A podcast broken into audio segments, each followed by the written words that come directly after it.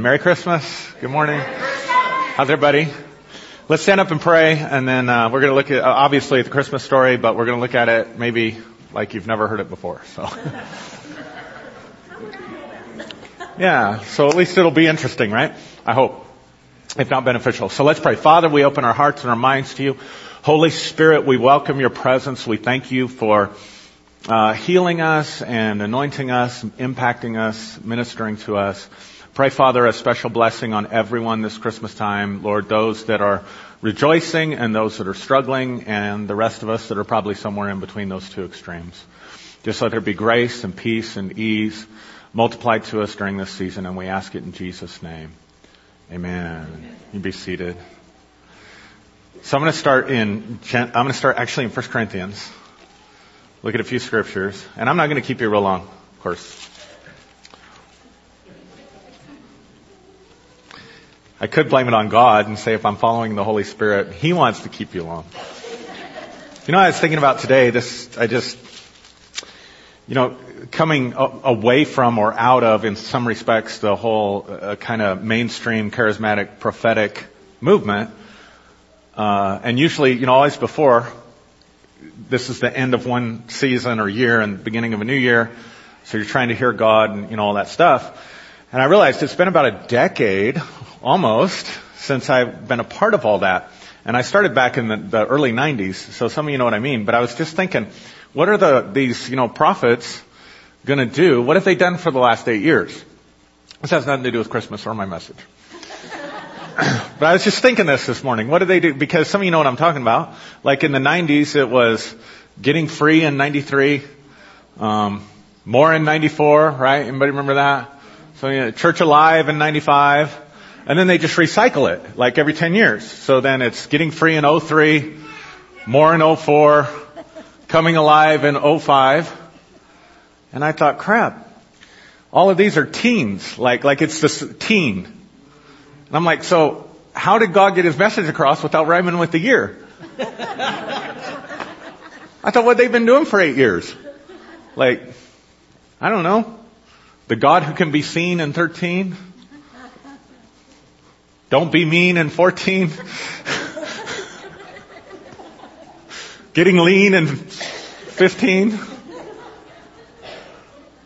Anyway, I thought, how does God communicate when you're in the teens? But never, never fear, we're almost to 19, so they just got one more year to get through. Alright, sorry. Let's come, 1 Corinthians chapter 15 verse 20. Some of you appreciated that. Some of you are like, some of you are like, what the heck's he talking about? 1 Corinthians 15 verse 20, but now Christ is risen from the dead and has become the first fruits of all those who sleep. For since by man death came, by man also came the resurrection of the dead. For as in Adam all die, even so in Christ all shall be made alive. And then we'll look at Genesis, just a couple verses back in the beginning, Genesis chapter 1 verse uh, 27. So God created man in his own image. In the image of God, he created him, male and female, he created them. Then God blessed them and God said to them, be fruitful, be fruitful and multiply, fill the earth, subdue it, have dominion, etc., etc. Then Genesis 3.15, okay, eh, let me stop, slow down a little bit. So the, the interesting thing about Adam, Adam becomes a main, kind of a main figure in the writings of the apostle Paul and in the writings of the early church trying to understand why did God come in the flesh? Why was Jesus, uh, why Christmas basically we could say? Why did the divine become human and how does salvation and all that stuff work? Now, in the Old Testament, Adam's mentioned in the beginning. The story of Adam and Eve is mentioned in the beginning. And then not really talked about ever throughout the rest of the Old Testament. My point is, he's no more prominent a figure than anyone else, uh, than say Noah or uh, Abel or Enoch. You see what I'm saying? The prominent figures in Judaism become Abraham, because they trace their lineage back to Abraham, and then Moses because Moses made the national covenant and gave them the Torah and whatever. So when Jesus dies and is raised from the dead, what the apostle Paul and many of the early Christians did was they had to interpret then the story of Israel based on the resurrection of Christ. So for a lot of us, maybe we've drawn our conclusions about who Jesus is or who God is by looking at the scriptures or hearing messages like this and drawing a conclusion based on that. So in other words, we believe Jesus raised from the dead because we trust the gospels that they're a trustworthy eyewitness account of what actually occurred. Right? but for the early Christians, it wasn't like that. For the early Christians, they experienced the event and then tried to go back to the scriptures and make sense of the event. You see what I'm saying? So in one sense, we start from the scriptures and we arrive at the event as a conclusion. They didn't do that. They started from the event went back and looked at the scriptures and said, okay, now because this happened, what do the scriptures mean? And so what Paul did was he went back before Abraham and back before Moses and he, he picks up on Adam and he looks at the resurrection as the abolishing, obviously, the abolishing of death, right? So since death came by the man, resurrection came by the man. So in a very real sense, the answer to the question, both from the New Testament, from the writings of the early church fathers, uh, the answer to the question, why Jesus, why Christmas, why did uh, the Word become flesh or God become flesh? The answer is simply, it was the undoing of Adam. It was the reversal of what happened in the garden with Adam and Eve. Right? So God creates man in his image and likeness and he gives them a mandate. He says, be fruitful, multiply. But the first thing he says is be fruitful and then he tells them to rule. Got it? Then you know the story, right? So, so here's the thing with, uh, okay, let's, let's just do the story. So all right. So you have these, this naked couple in a garden eating fruit, trees, and naming animals. And then a talking snake, right? Right. Talks the woman into eating an apple. I don't know, some kind of fruit. We typically think of it as an apple, right? Uh, but talks the woman into eating, Eve into eating the fruit of the tree of the knowledge of good and evil, and she eats the fruit, and for some reason, that seems to make God mad, right? So, so what does God do? God kicks him out of the garden and puts curses on him. He curses the serpent, he curses the woman, he curses the man, and they go outside the garden, and basically life has been a beach ever since. Sorry, I couldn't think of how to say it. Um, sorry, mom. And uh, and Jimmy Buffett has it right, right? Somewhere, some people saying there's a woman to blame for all this mess. right? So that's the story on that level. So picking that up, God is speaking to the serpent in Genesis 3:15. God is speaking to the serpent, and He says, uh, "I will put enmity between you and the woman." And between your seed and her seed, he or her seed is the he, he shall bruise your head and you shall bruise his heel. So the first proclamation, this is what theologians call the proto-evangelion. The word evangelion is the Greek word for good news. And the word proto is like prototype. It's the first, right? So this is the first evangelion. This is the first time the gospel is declared. So it's interesting to me that in the scriptures at least, the first time the gospel is declared, it's declared to the serpent who is seen as the root cause of the fall. So you see right there that the coming of this seed is going to be the undoing of what happened back there. Right? And he says specifically the seed of the woman, but it's the, it's the man, particularly in ancient uh, ideas, it's the man who carries the seed, it's the woman who, it, that it's planted in and whatever. So this whole idea of the seed of woman lends itself to the idea of a virgin birth. Everybody tracking with me? Alright, so with all that in mind, let's come to our Christmas story from Matthew's account.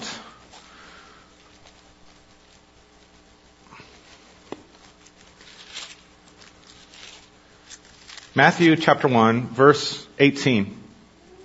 Now the birth of Jesus Christ was as follows.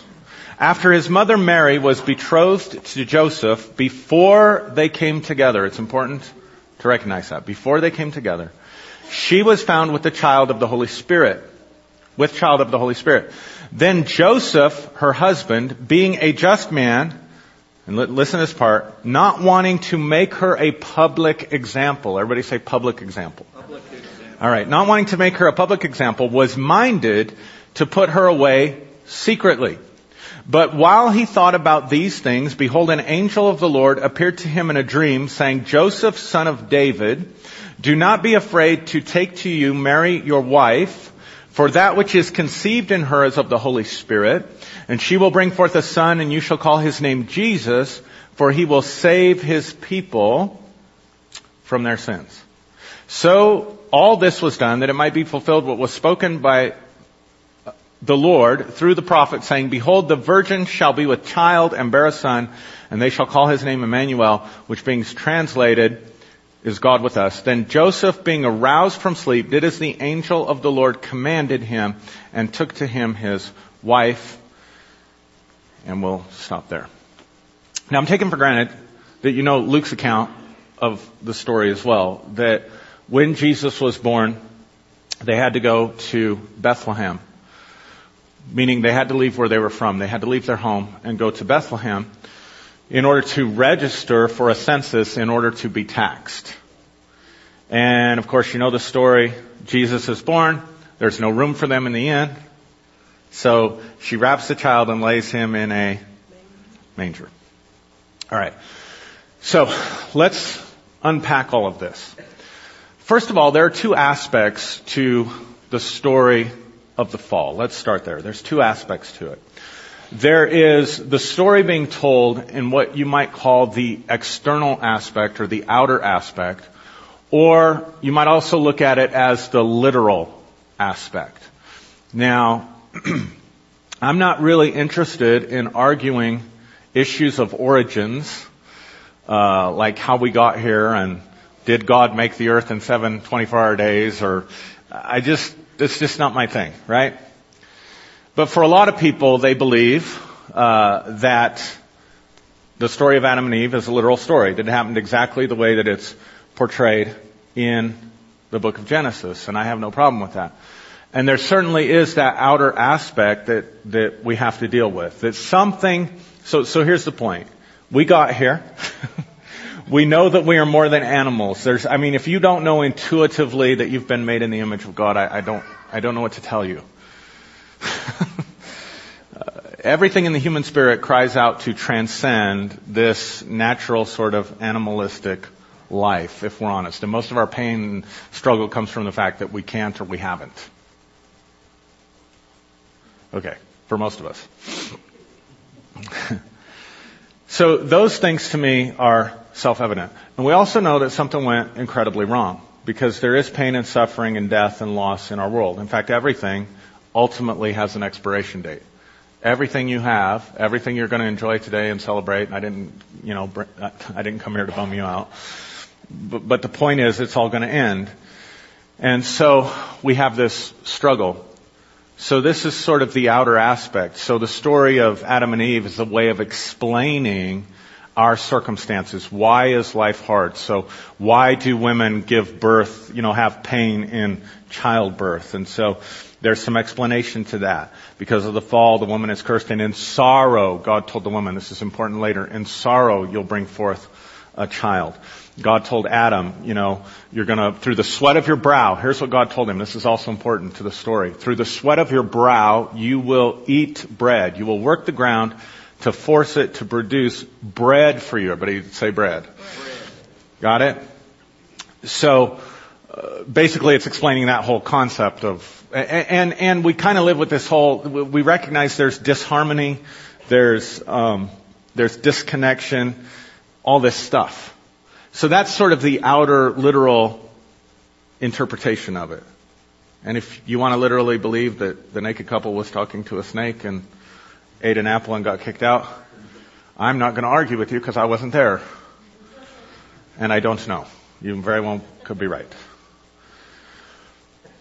What's important, I think, that often gets missed is the inner reality, the reality of our hearts that the scripture is speaking to.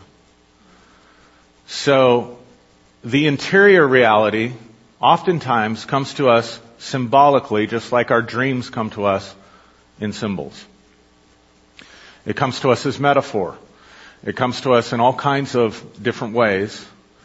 And the reality is, the more symbolic and the more metaphorical, the deeper the spiritual meaning, and oftentimes the greater impact it has on our hearts and not just our intellect. Anybody with an intellect can understand the letter of the book and get the literal interpretation. Even my children understand the literal interpretations of the stories, and their brains aren't even fully developed, right? So that does not take a lot. And my experience has been that oftentimes is not enough to change us and transform us. And I don't know about you, but I, I signed up for this because I wanted transformation in my life. And that transformation has to come from the inside out. Jesus even said this in Matthew 23. He says, when he's, when he's ridiculing the religious system of the day, he says, you, you look good on the outside. You're uh, whitewashed tombs, but inwardly you're full of dead men's bones. He says, you clean the outside of the dish, but in, you leave the inside of the dish dirty. Then he says this, he says, if you clean the inside of the dish, then the outside of the dish will be clean also. In other words, what Jesus is saying is there is a way for your inner life to match your outer life, but your outer life will never match your inner life unless you bring the two, uh, unless you clean the inside first. So while you're looking at the story of the fall, there's something that happens externally, there's something that happens literally in the story, but there's also a dynamic or an element of this where something happens internally.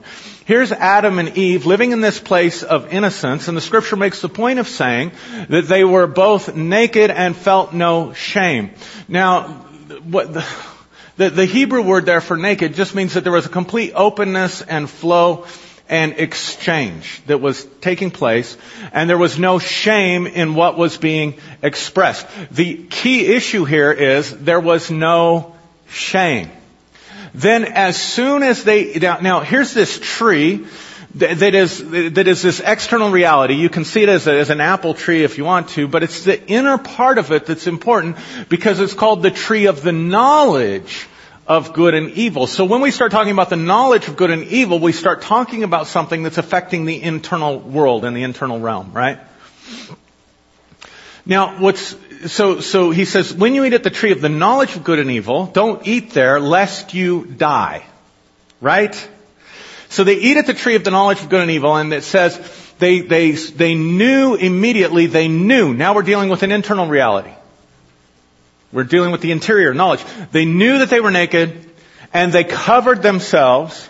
Then they heard the voice of the Lord God walking in the garden in the cool of the day and they hid themselves. They were afraid and they hid themselves in the trees of the garden because they were naked. So the reality of the fall is that it created an outer mess, but it also created a inner mess. You see it? And this inner mess is based on shame and judgment and failure. And unfulfilled desires. When she saw that the tree was good for food and desirable. See the inner reality.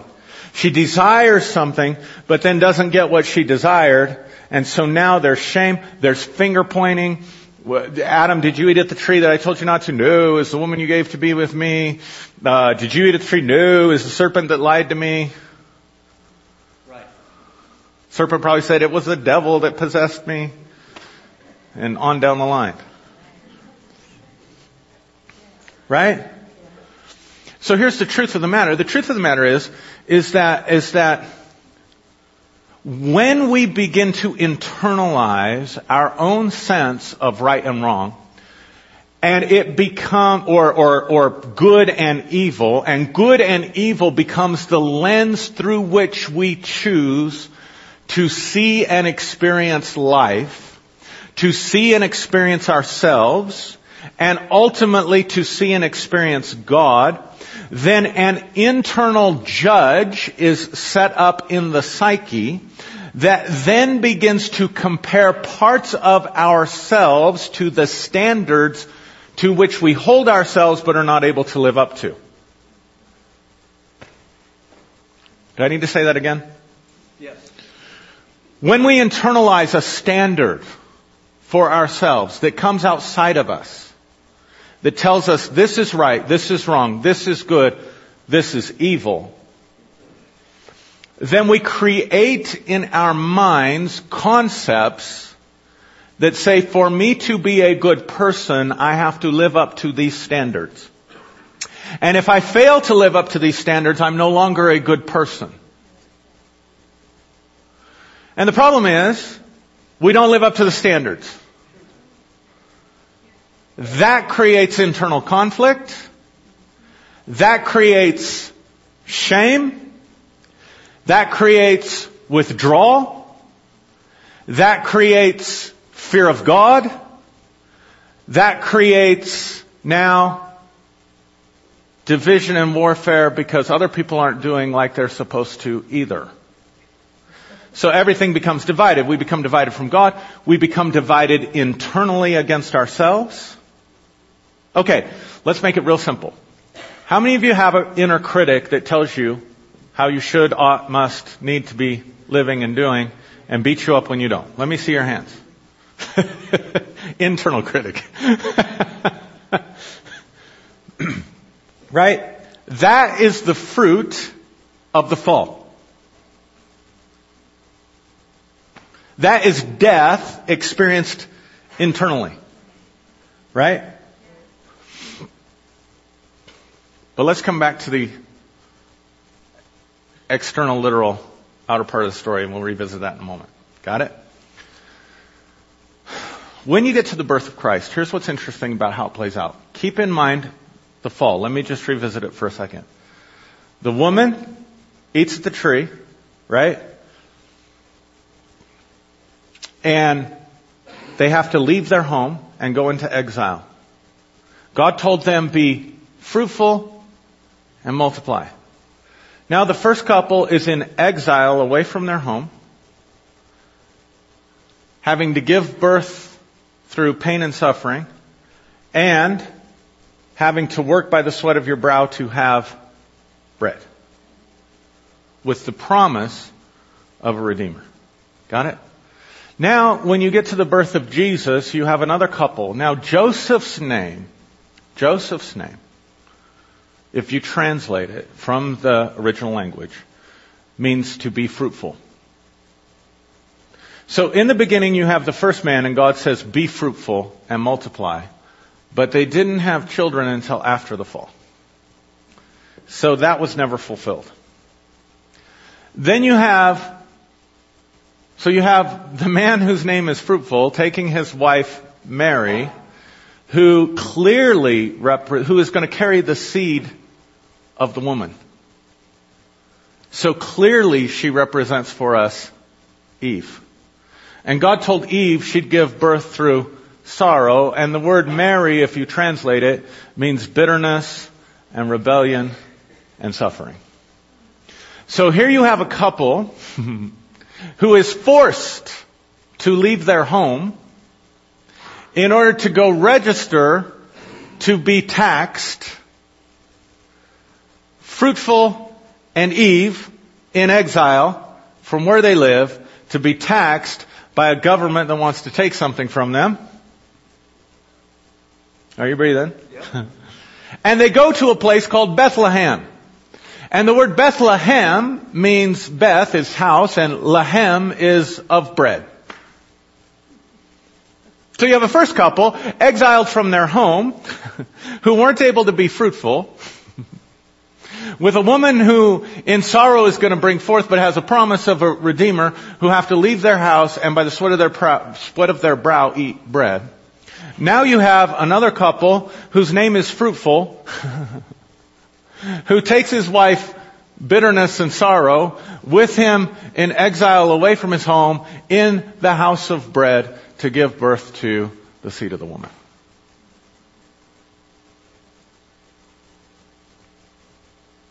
Pretty amazing, isn't it? Pretty interesting the way they tell the story, the way God laid all this out. So clearly from the beginning, the whole picture of Christ being born was a picture of the undoing of Adam and the undoing of the. Until Paul's able to tell us. So externally the story happens this way. Since death came by one man, so resurrection from the dead comes by another. Just as in Adam all die, so in Christ all be made alive. So there's the resolution of the external story, the outer story, the literal interpretation. And we can save that for Easter. But what about the internal part of the story? Because here's, here's what's so interesting to me. From a mystical perspective, many of the early, early church fathers who were mystics, many of the Jewish mystics, were not as hung up on taking the story of Adam and Eve literally. They were more interested in interpreting it mystically, and here's what I mean by that. One of the early church fathers said that Eden represents that place in our heart where we're living in harmony and we meet with the voice of God. It's the temple or the garden that's inside of you. And Adam, notice it says, male and female made he them. So the reality is, is that it took both for you to show up. And even in your physical body, you have characteristics of your mom and characteristics of your dad. So even in your physical body, though you predominantly manifest the gender that you are, however, you still have those feminine chromosomes if you're a man or those masculine chromosomes if you're a woman to manifest. So you have the male and the female inside of you.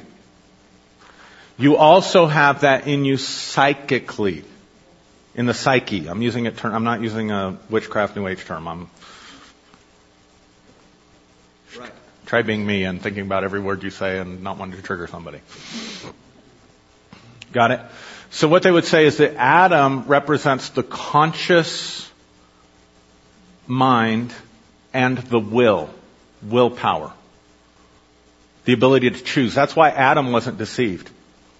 Because if Adam had been deceived, he would no longer represent choice. Got it? Eve, now the word Mary can also mean it's uh, an, an ocean or a sea. It's where we get the word marine, maritime. Are you tracking with me? And the oceans represented internally the depths of the unconscious.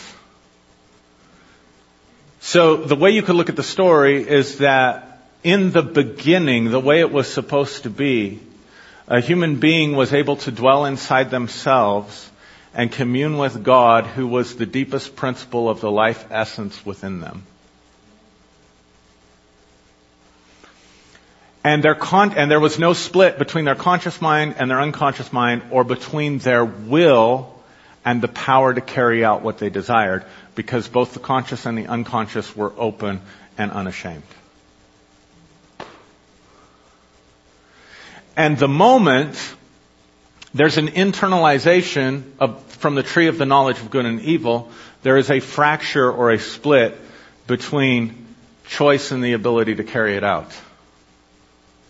Between choice that is in harmony with your best and highest good because it's walking in the presence of God and independent choice and desire that may lead to your own destruction.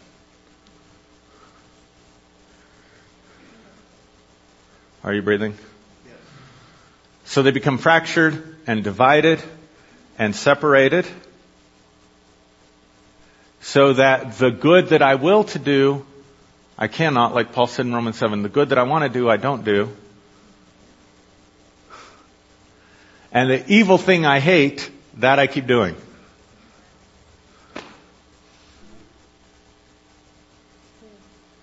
Who will rescue me? He goes on to say in Romans 7, from this body of death. Say it. So now you get to the place where Joseph, who represents fruitfulness, has Mary, who represents the parts of the unconscious mind. And he's ashamed of Mary because she's been found with child and it's not his. So look what the scripture says. He does not want to make a public example of her. So all of us have things in our lives that we don't want to bring forward to be the, ex- the public example of who we are. We'd rather keep our public face on, our, I'm sorry, our fruitful face and project it to the public, but we have all these aspects that come from bitterness, that come from sorrow, that come from unfulfilled desires, that come from disappointments that we're ashamed of and we want to put it away secretly. And religion that feeds you at the tree of the knowledge of good and evil, which almost all of evangelical Christianity does today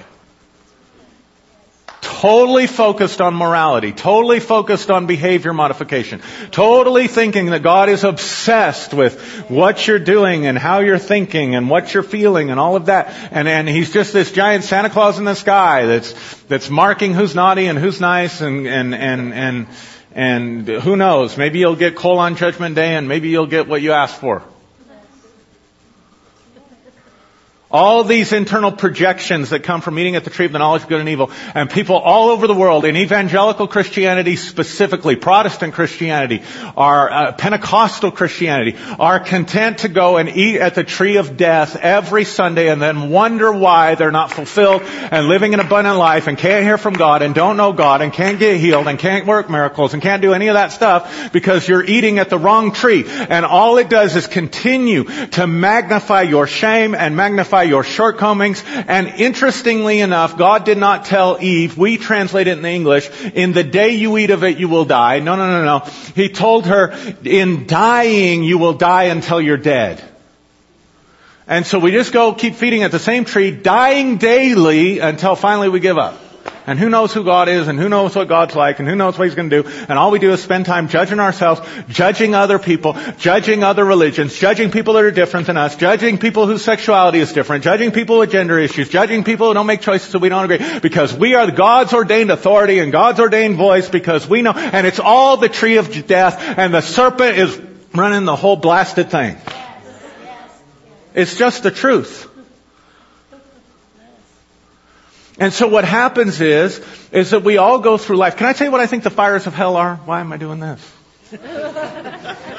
Why do I want to invite such controversy into a Sunday morning? Can't possibly be a literal flame.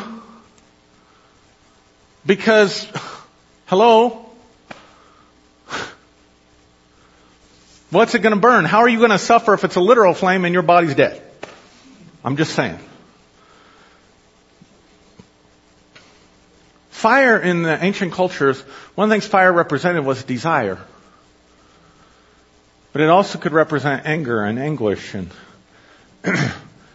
and so all these inflamed desires that we have that we try to suppress or that we become angry because we didn't get them or we become jealous of somebody else because they got something that we don't want and we, and we cultivate all those fires inside of us. So the only hell anybody goes to when they die is the hell they created while they were alive. Yeah. All right. I went over about like I thought. So Mary represents what Carl Jung called the shadow. The shadow self. The part of us that we have deemed unacceptable, unredeemable. Part of ourselves that we hate. That we don't want to make a public example of. And so we deny it. And so here's the thing. Watch. You've got the man fruitful and the woman who's bitter. You've got the conscious and the unconscious and they're espoused, but they've not yet come together. Joseph still wants to deny his problems. Like Adam, he doesn't want to take ownership. Yes, Lord, I ate at the tree of the knowledge of good and evil that you told me not to. Instead, he projects his guilt onto God. It's your fault that you gave me the woman. He doesn't blame the woman, he blames God.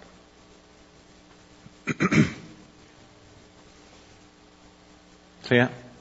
So the only way that this all can come together, but here's the thing, here's the thing that we don't get. See, when you're eating at the tree of the knowledge, going back to what I was saying about churches, what it does is, what it does is, is lead you to believe that it's the seed of man that brings freedom. It leads you to believe that the fruit, if you identify with the fruitful side of you, the side of you that can be good, the side of you that can do everything that's expected of you, the Joseph side of you, the willpower side of you, you can find salvation. That's why most counseling from most pastors is admit it and quit it.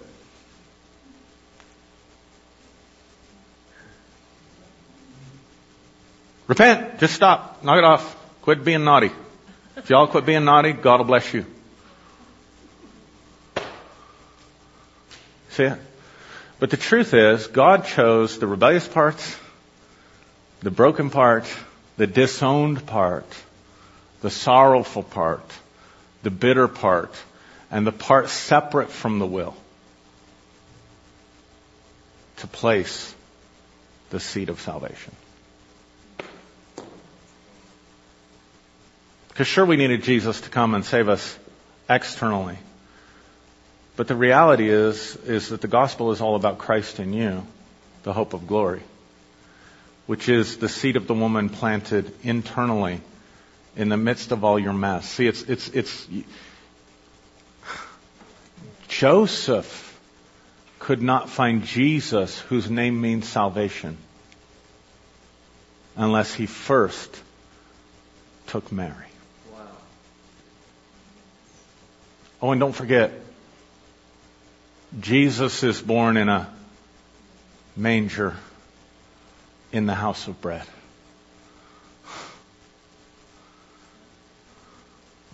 Because it's there that you can stop working through the sweat of your brow. See, if, if Adam represents the will, then religion tells you keep working, keep working, keep working, keep working, keep working, and you'll find the bread of life.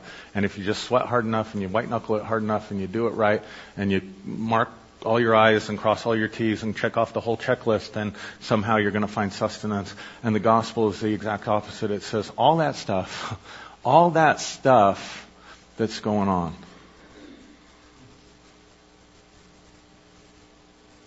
God sends an angel Gabriel to and says, Blessed art thou. You are highly favored. You have found favor with God. See, that's what we don't hear. It's like, you got to realize that mess that you want to disown, that mess that you don't want to make a public example of, that's where your favor is. That's where your blessing is. That's where your salvation is. That's where Christ is because God put the seed of Christ deep inside your unconscious.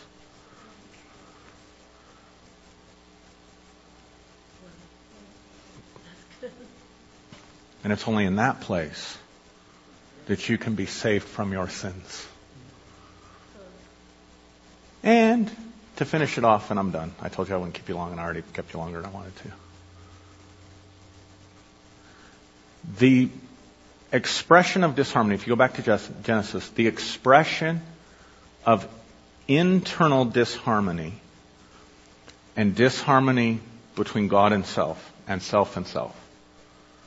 The expression of that then is played out in the story of Cain and Abel. Cain was a tiller of the ground and Abel did what? He was a shepherd. The tiller of the ground did what? Grew bread. Abel is a shepherd. He's the prototypical shepherd, if you will, right? See it? So when the angels show up and they say peace on earth and goodwill, who do they declare it to? All the Abels.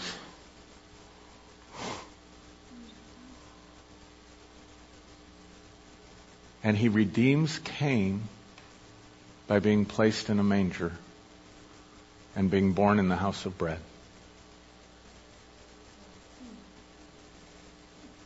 And he brings the shepherds to reunite Cain and Abel inside of you.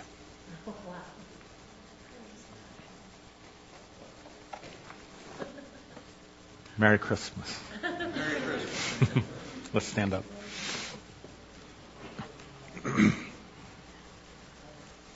I've been through a real transition in the last few years. I remember several years ago, much of what was happening in our church was external manifestations. There, there, there, were services, those of you that are relatively new, there were services, we had incredible signs and wonders. There was months that we went through that we had miracles every time we got together. I remember praying for a young man in our church in seventh grade who had broken his collarbone during that time, completely snapped it in a football game.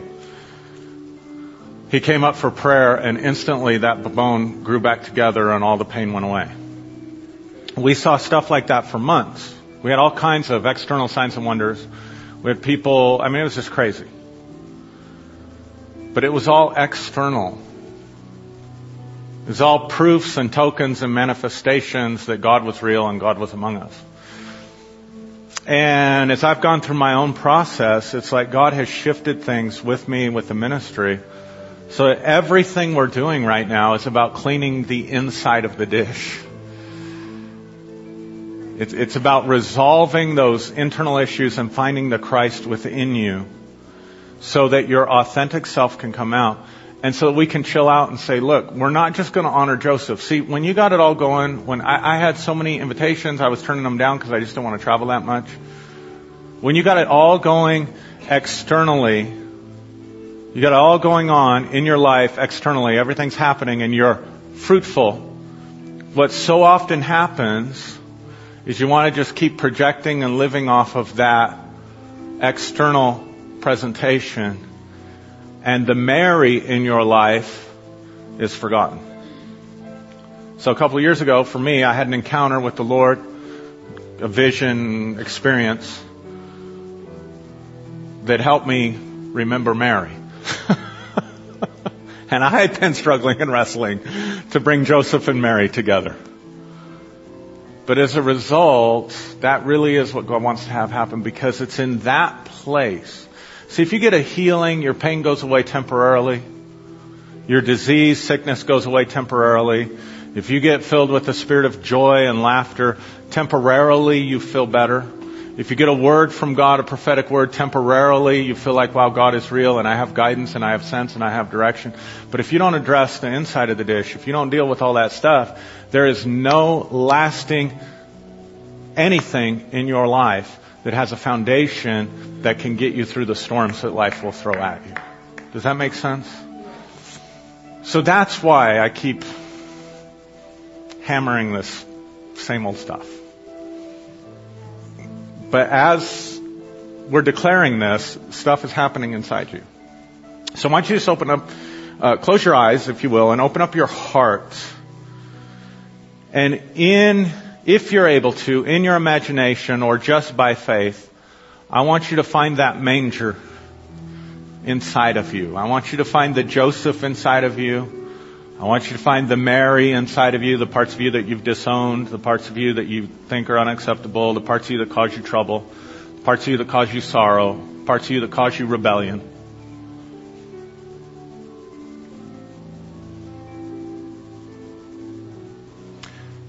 And I want you to find a manger.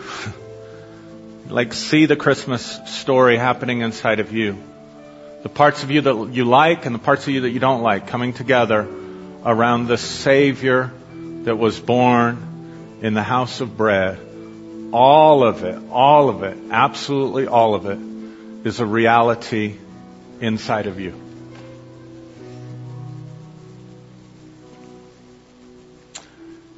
And in that place, you can find peace on your earth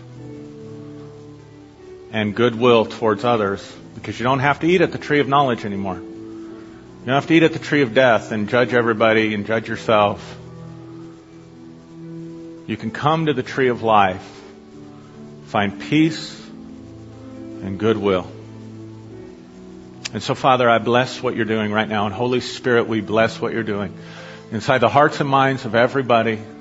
Thank you for the awakening that's happening, not just here, but around the world. Thank you for the inner healing that is taking place right now thank you that we can celebrate the fact that in the midst of our anxieties, in the midst of our depressions, in the midst of our frustrations, in the midst of our anger, in the midst of our lusts, in the midst of our jealousies, in the midst of our fears, there is this day born a Savior who is Christ the Lord, who saves us from our sins. And we simply surrender and say that we love you. Now just take a couple seconds and let that peace and that goodwill settle in your heart and mind.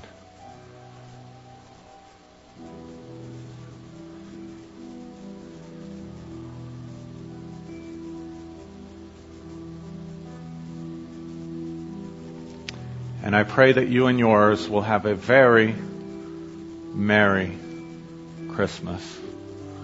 God bless you.